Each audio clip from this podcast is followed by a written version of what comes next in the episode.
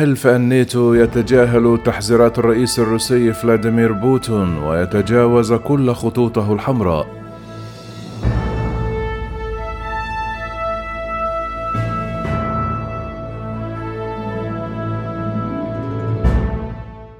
حذر الرئيس الروسي فلاديمير بوتين الناتو مرارا وتكرارا من التدخل في حرب أوكرانيا،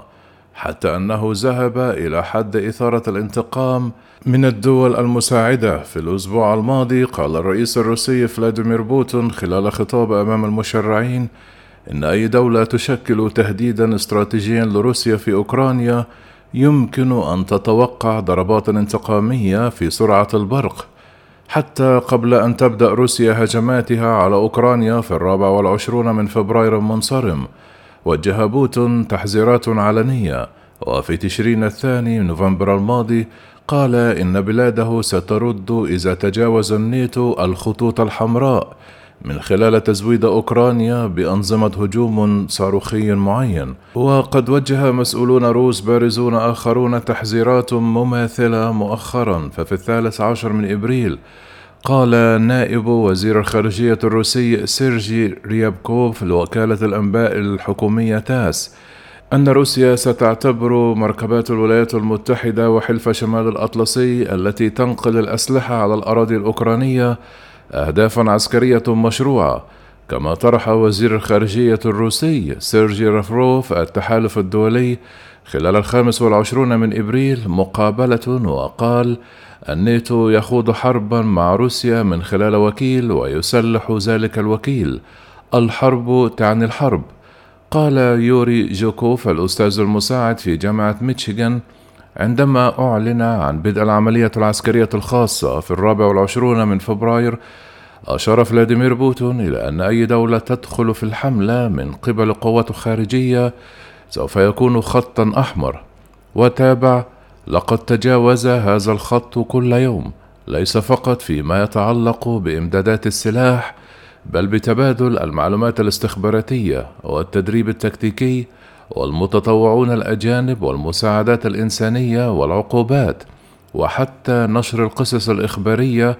عن الخسائر في صفوف المدنيين التي يمكن أن تفسر جميعا على أنها تدخل من قبل موسكو. كما أضاف جوكوف المحير أنهم لم يردوا بعد بقوة أكبر، لأن الأرضية السياسية لمثل هذا التصعيد قد وضعت منذ فترة طويلة. قال جوكوف أن رد روسيا حتى الآن على المساعدات الغربية لأوكرانيا كانت تحركات اقتصادية مثل قطع إمدادات الغاز عن بولندا وبلغاريا، ومع ذلك أشار إلى أنه نظرا لأن الانطباع السائد بين أعضاء الناتو هو أن تهديدات روسيا تعتبر جوفاء، فقد يشعر بوتين بالحاجة إلى توجيه ضربة محدودة ربما ضد مراكز التدريب أو الخدمات اللوجستية في بولندا أو في أي مكان آخر. ومن الواضح أن مثل هذه الخطوة تكون محفوفة بالمخاطر للغاية من حيث إطلاق دوامة التصعيد. قال مايكل كيمينج أستاذ التاريخ في الجامعة الكاثوليكية والعضو السابق في فريق تخطيط السياسات في وزارة الخارجية أنه يشعر أن روسيا لن تهاجم على الأرجح أحد أعضاء الناتو بشكل مباشر في هذا الوقت، وأضاف أنه من المحتمل أن تبدأ روسيا في قصف تدفق الأسلحة إلى الأراضي الأوكرانية، لأن هذه الأسلحة قد تغير مجرى الحرب، وأظن أنهم يحاولون وضع خط أحمر هنا دون معرفة القيام بذلك.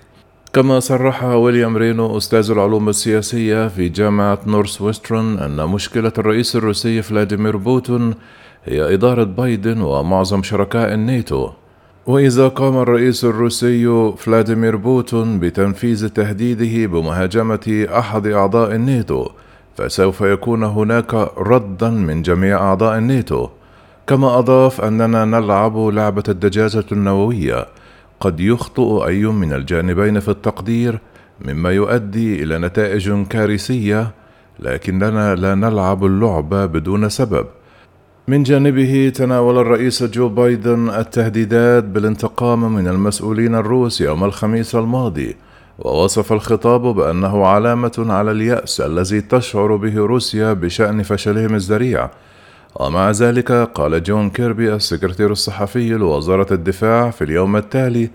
أن هذه التهديدات تؤخذ على محمل الجد، وأن على فلاديمير بوتون الامتناع عن قعقعة السيوف النووية. طرح لورنس ريديون الأستاذ المشارك في العلوم السياسية بجامعة نيو هامبشير سيناريو آخر يشمل روسيا وحلف شمال الأطلسي، وقال ريديون: يبقى السؤال ماذا إذا كان هناك هجوم خاطئ كصاروخ شارد مثلا، وما هي ردود الناتو؟ وما هي ردود الناتو على استخدام روسيا للأسلحة النووية الكيميائية أو التكتيكية في أوكرانيا؟ وأضاف: سيبقي الناتو على الاتصالات مفتوحة مع الجيش الروسي لمنع مثل هذه الحوادث المؤسفة، ومع ذلك في ظل الظروف الحالية لا يزال من غير الواضح ما إذا كانت خطوط الاتصال هذه مفتوحة.